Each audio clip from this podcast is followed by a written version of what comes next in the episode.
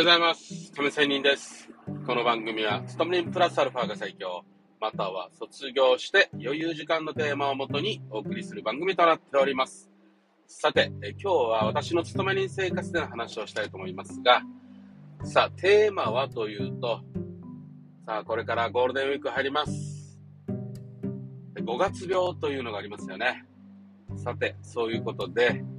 やまないようにという話をしたいと思います。さあ、えー私も今度4月から、えー転勤族で転勤して、新しい職場、会社に、えー移動しました。でね、まあ、やっぱり新しい職場に馴染むっていうのは、まあ、ちょっとね、エネルギーは必要ですね。また、場所によってはね、ただのエネルギーを使うだけじゃなくて、結構疲弊したりね、なかなか慣れないとかね、まあ、これまでの自分のものが通用しないとかね、そういうのもあるかと思います。そういう時にはやっぱりストレスになりますよね。はい。でね、亀仙人はどうなのかというと、まあまあ私も例に漏れず、えまあ、多少なりともストレスがありますね。まあ、多少なりともっていうよりか、まあ、ストレスはありますね。はい。まあ、何かっていうと、まあね、一番まあまあ、結論的に言うと、明日も職場に会社に行きたいか、行きたいと思うかどうかと思っています。で、結論的には、まあ明日も行きたいとは思いませんね、というような、まあ職場なんですよ。まあこれって結構大事なんじゃないかなと思いますね。どうですか皆さん。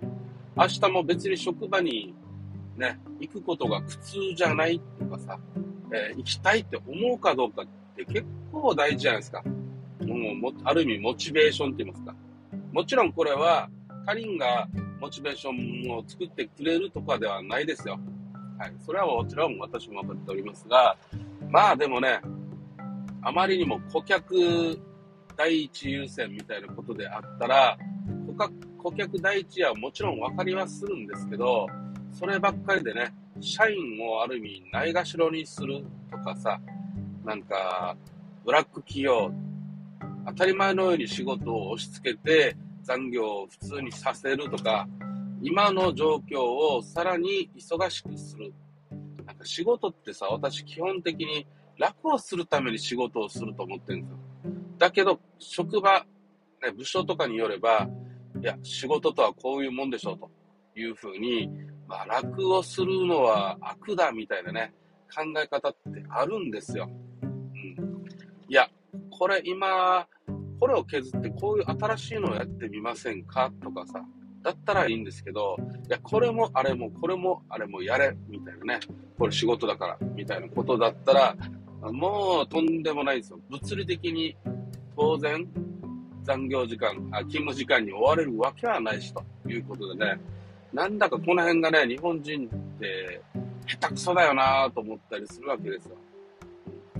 まあ、私の前回の職場も、はどうだったかというと、最初はそうだったんですけど、やっぱりだんだんだんだんみんなが力を入れてね、一人一人が力を入れて、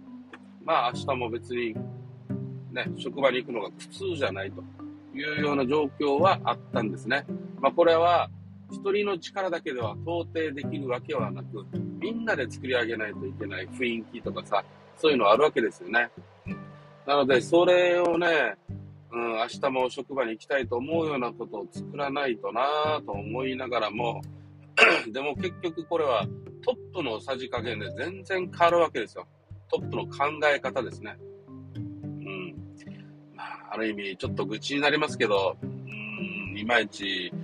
ね、納得できるようなことがないんですよね。まあ今私自身の話をしてるけど、どうなのかって周りのね、様子を伺ってると、まあ、やっぱりそうではないような感じなんですよ。うーん、だから困ったなというような感じなんですけど、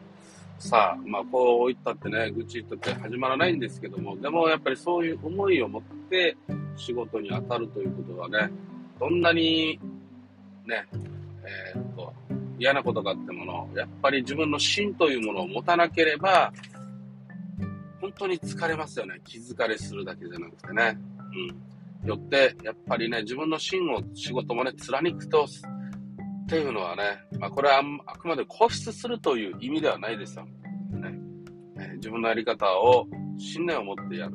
じゃないともう本当に、うん、まあお客様から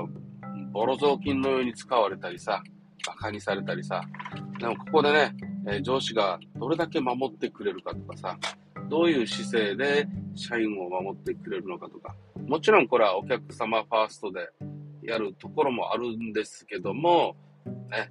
まあそういうところですね。はい、まあそういうわけで、今、えー、いろいろ新入社員も、ね、悩んでるところもあるでしょうし、私自身もそんな感じなので、まあこれでね、えー、あまり自分を追い詰めない、やまないように適当にやりながらも、えー、自分の芯を持って仕事をしなしないといけないよな、というふうに思っているところです。それでは、頑張っていきましょう。また明日。See you!